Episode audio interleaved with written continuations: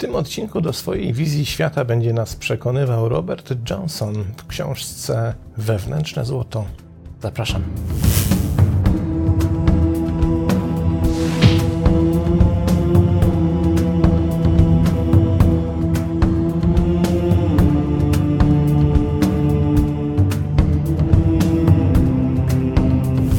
To chyba rekordzistka pod względem objętości w naszym cyklu Niewidzialne Książki, ponieważ książka Roberta Johnsona Inner Gold Wewnętrzne Złoto ma zaledwie 50 stron i to w wydaniu papierowym. Ja dysponuję ją oczywiście w wydaniu elektronicznym. Tu jest ciutkę bardziej obszerna, ale w dalszym ciągu objętość jest wyjątkowo mała. I ta mała objętość wcale nie oznacza, że ta książka jest mniej istotna, mniej ważna, czy też powinniśmy nad nią po prostu przejść do porządku dziennego, bo nie tylko moim zdaniem, w takim psychologicznym widzeniu siebie, to książka absolutnie wyjątkowa, która zebrała całą masę niezwykle pozytywnych, wręcz entuzjastycznych recenzji, i to znanych i cenionych psychologów.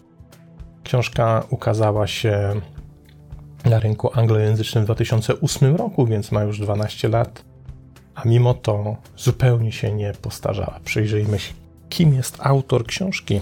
A to sławetny w psychologii Robert A. Johnson. To m.in. autor takich bestsellerów, pewnie obiły się wam o uszy, jak He, czyli psychologia mężczyzny, She, czyli psychologia kobiety, We, czyli psychologia relacji bestsellery, które dość poważnie zrewolucjonizowały nasze spojrzenie na nas samych. Robert Johnson urodził się w Portland w stanie Oregon w 1921 roku. W 1933 roku, w wieku 11 lat, doznał mistycznego przeżycia, które wpłynęło na resztę jego życia po ukończeniu University of Oregon i Uniwersytetu Stanforda. Wyjechał w 1945 roku do Kalifornii, aby studiować pod kierunkiem, i tu uwaga, nazwisko pewnie wielu z Was dobrze znane, indyjskiego nauczyciela duchowego Jidua Krishnamurtiego. Dwa lata później rozpoczął analizę jungowską z Fritzem Kunkelem, ostatecznie zapisując się do Instytutu Junga w Zurychu w Szwajcarii. We wczesnych latach 50. założył praktykę analityczną w Los Angeles wraz z Helen Luke, a po prawie 10 latach zamknął tą praktykę, aby wstąpić do klasztoru benedyktynów w Michigan, gdzie przebywał przez 4 lata. W 1967 roku Robert Johnson wrócił do Kalifornii, aby wznowić swoje życie jako terapeuta i wykładać w kościele świętego Pawła w San Diego. W 1974 roku niewielka gazeta w Pensylwanii opublikowała zbiór jego wykładów pod tytułem On zrozumienie męskiej psychologii, które po wydaniu książkowym, o tej książce wspominałem wcześniej, przez wydawnictwo Harper Row stały się bestsellerem ogólnoświatowym. Jego dar splatania psychologii głębi, mitologii i pracy ze snami, przedstawiając teorię Junga z prostotą i wdziękiem, nadal porusza ludzi na całym świecie. Książki Roberta Johnsona sprzedały się w ponad 2,5 miliona egzemplarzy jest autorem 15 książek, a Inner Gold, czyli bohaterka dzisiejszego odcinka, to jego ostatnia książka. Książka ze wszechmiar niezwykła, cieniutka, można ją przeczytać wiem, w dwie godziny, może nawet szybciej, jak się człowiek uprze, ale niezwykle fascynująca, bo wskazująca nam na pewien mechanizm, który jest obecny i towarzyszy nam w życiu, a z którego sobie często nie zdajemy sprawy. Kiedy mówimy o projekcji, o tej projekcji, której uczyliśmy się z wykładów i książek Junga, to zazwyczaj myślimy, że projekcja dotyczy tylko i wyłącznie tego, co w nas negatywne, co sami w sobie nie akceptujemy i w związku z tym, co drażni nas w innych osobach. Jednak Johnson dotyka zupełnie innego rodzaju projekcji. Nazywa to sam projekcją, stąd ja używam tego słowa. Mówi, że istnieje też jej pozytywny wymiar. To znaczy, my projektujemy nasze dobro na kogoś innego. I ten proces projekcji dobra, dobra, które w definicji Johnsona nazywane jest właśnie wewnętrznym, drogocennym kruszcem, czyli złotem, jest dość skomplikowany i dość niezwykły, a jednak towarzyszy nam każdego dnia. A przynajmniej doświadczamy go w życiu. I myślę, że wielu z Was jest w stanie ten proces rozpoznać w swojej własnej historii. Spróbuję krótko o tym procesie opowiedzieć. Otóż to jest sytuacja, w której dostrzegasz, że jakaś osoba, którą poznajesz, zaczyna czymś się różnić od innych. Johnson mówi wprost: To jest osoba, która dla ciebie lśni w ciemnościach. Jeśli postawilibyśmy w ciemnościach 10 różnych osób, to ty dostrzeżesz lśnienie tej jednej osoby. Ta osoba, jej pojawienie się w twoim życiu z jakiegoś powodu, jeszcze nie powiem z jakiego, ale za chwilkę do tego dojdziemy, jest ważna. I to, że się pojawiła, ma bardzo głębokie znaczenie na ścieżce naszego rozwoju. To pojawienie się tej osoby to jest moment, w którym ty zaczynasz dostrzegać paradoksalnie, że ta osoba reprezentuje coś, co ty też masz, ale z czego jeszcze nie jesteś gotów, gotowa skorzystać. Ta osoba daje ci coś, udowadnia ci, że istnieje pewne złoto, coś drogocennego, czym dysponujesz i czujesz wewnętrznie, że to masz, czujesz, że to jest Twoje. Bo dopiero spotkawszy tę osobę, zaczynasz to widzieć w całej okazałości, w całej rozciągłości, mimo iż sam czy sama jeszcze nie jesteś gotowa czy gotowy na to, by z tego własnego złota skorzystać. Widzisz to w tej osobie i to widzenie tego złota staje się dla ciebie drogowskazem. Już wiesz, gdzie zmierzać. Już wiesz, że to jest do osiągnięcia. Już wiesz, że to jest w Twoim zasięgu, mimo iż tego jeszcze nie potrafisz, ale to, że ta osoba to robi, ta osoba to ma, dysponuje tym czymś, jest dla Ciebie rodzajem właśnie tego lśnienia w ciemności. I zaczynasz śledzić tą osobę, śledzić w rozumieniu, podążać za jej ideami, podążać za tym, czego usiłuje Cię nauczyć, podążać za tym, co do Ciebie mówi. I ten proces dostrzeżenia czegoś fascynującego, czegoś Twojego, wewnętrznego w innej osobie, Johnson nazywa przekazywaniem swojego złota w cudze ręce. Posłuchajmy, bo to dość ważne i istotne. Autor pisze: Każdy ma wewnętrzne złoto. To nasza dusza, jaźń, najgłębsza część naszej istoty to my w naszym najlepszym wydaniu, nasz 24-karatowy prezent dla samych siebie. Każdy ma wewnętrzne złoto, ale trzeba je odkryć. Mówiąc w ten sposób o złocie, mówię też o Bogu. Kiedy budzimy się do nowej możliwości w naszym życiu, często widzimy ją najpierw w innej osobie. Ta złota część nas, która została ukryta i wkrótce się wyłoni, nie przemieszcza się w prostej linii od naszej nieświadomości do naszej świadomości, podróżuje z wykorzystaniem pośrednika. Nasze złoto zatem najpierw jest rzucane na kogoś, bo to jedyny sposób, byśmy mogli je dostrzec. Pierwsze podejrzenie, że taka sytuacja ma miejsce, to moment, kiedy druga osoba wydaje się nam tak świetlista, o tym już mówiłem, że wydaje się świecić w ciemnościach. To pewny znak, że coś się w nas zmienia i że właśnie rzutujemy nasze złoto na drugą osobę. Kiedy zaś obserwujemy rzeczy, które przypisujemy drugiej osobie, widzimy nie jej, ale własną głębię i znaczenie.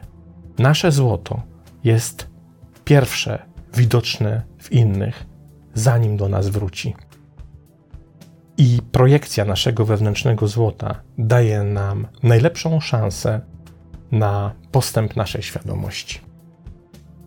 Mówiąc inaczej lub tłumacząc to, czego na łamach swojej książki, pokazując to na wielu różnych przykładach, dowodzi Johnson. Inni ludzie nas przebudzają. Ci, którzy świecą w ciemnościach, powodują, że jesteśmy w stanie wzrastać, ponieważ oni nam pokazują to, czym moglibyśmy dysponować, lub też czym dysponujemy, ale czego jeszcze nie jesteśmy świadomi. To sytuacja, w której spotykasz kogoś i mówisz: Kurczę, ja też to mam.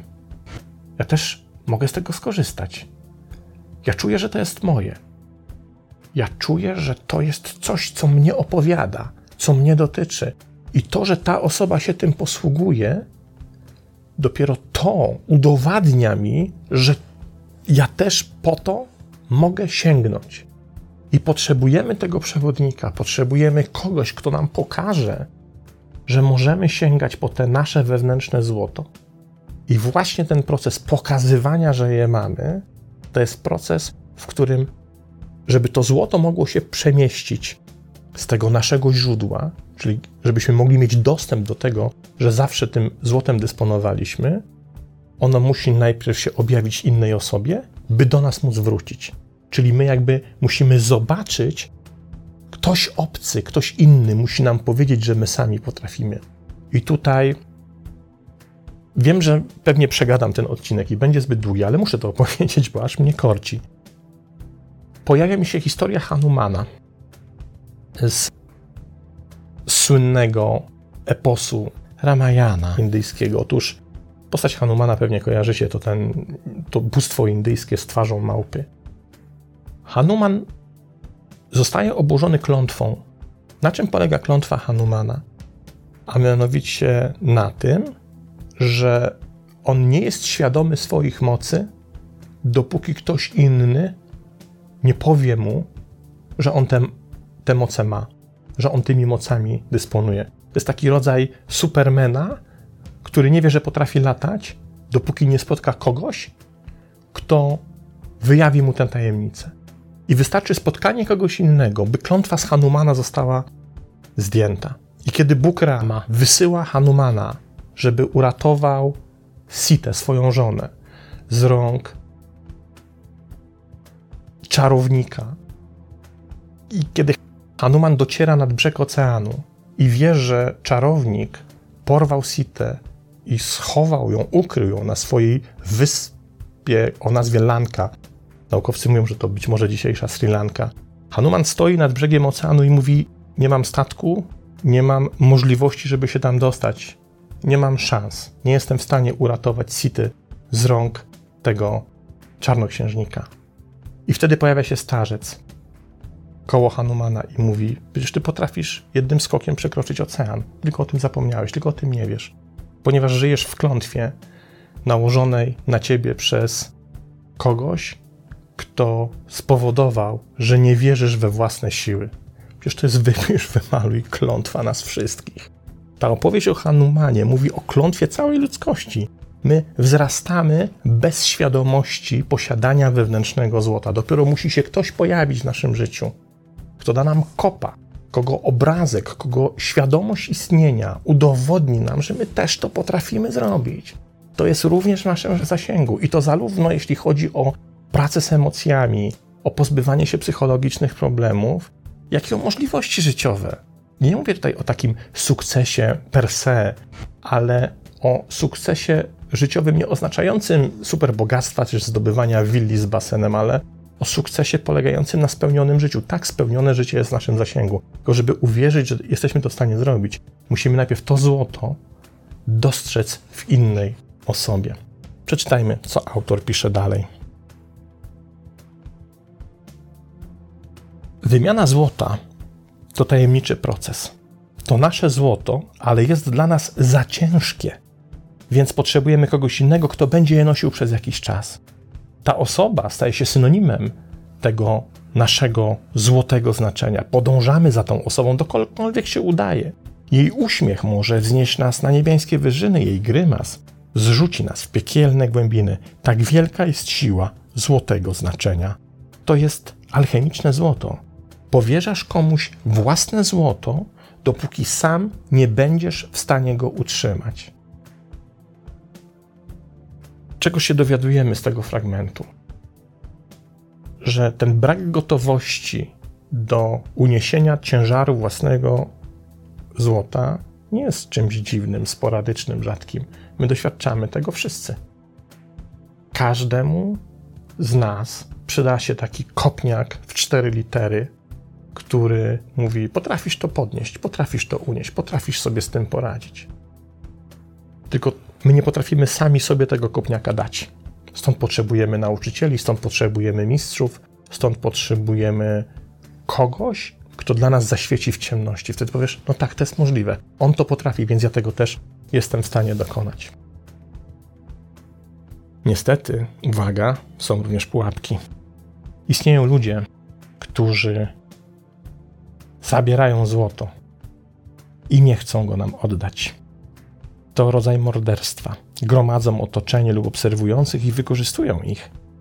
Przydarzyło mi się to, mówi autor, i było to niezwykle bolesne doświadczenie, bo złoto, wymiana złota musi przebiegać pomyślnie, czyli musi być uwarunkowana takim pozytywnym fenomenem tego procesu.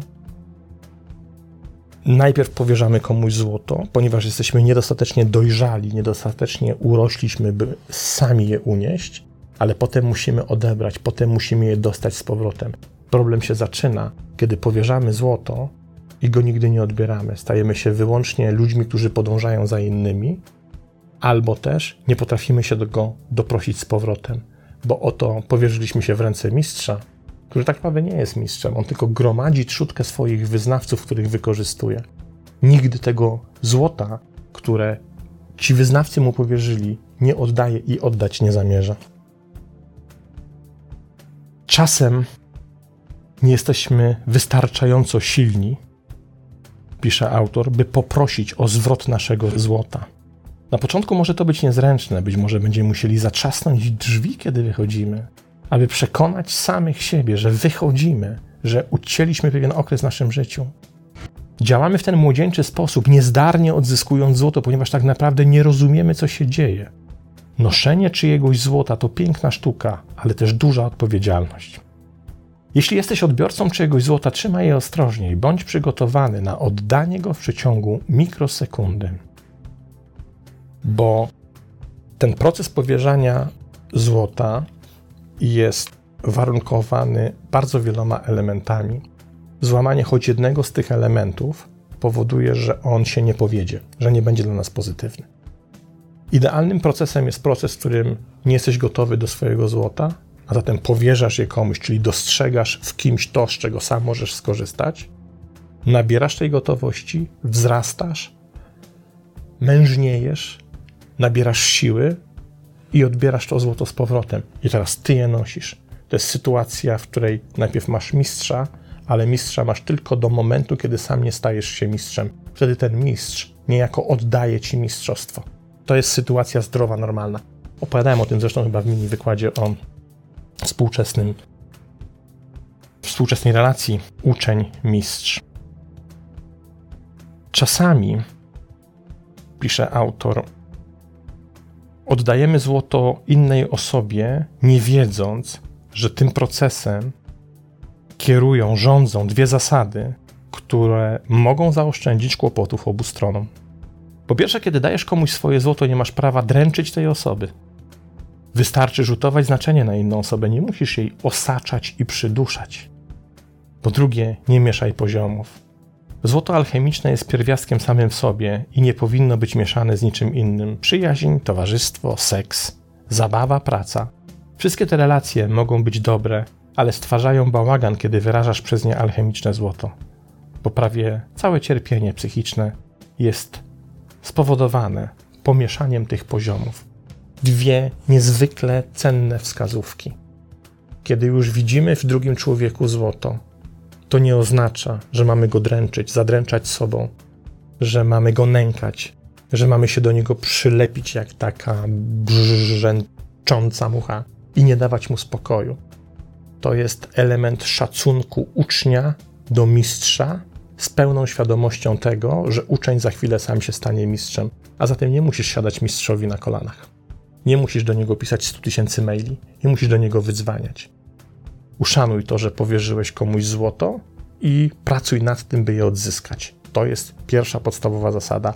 A druga zasada jest taka, że tej relacji ofiarodawcy złota i tego pośrednika, tego kogoś, kto tymczasowo to złoto za ciebie trzyma i nosi, tej relacji nie możesz zaburzyć taką takim pierwiastkiem zwykłej relacji.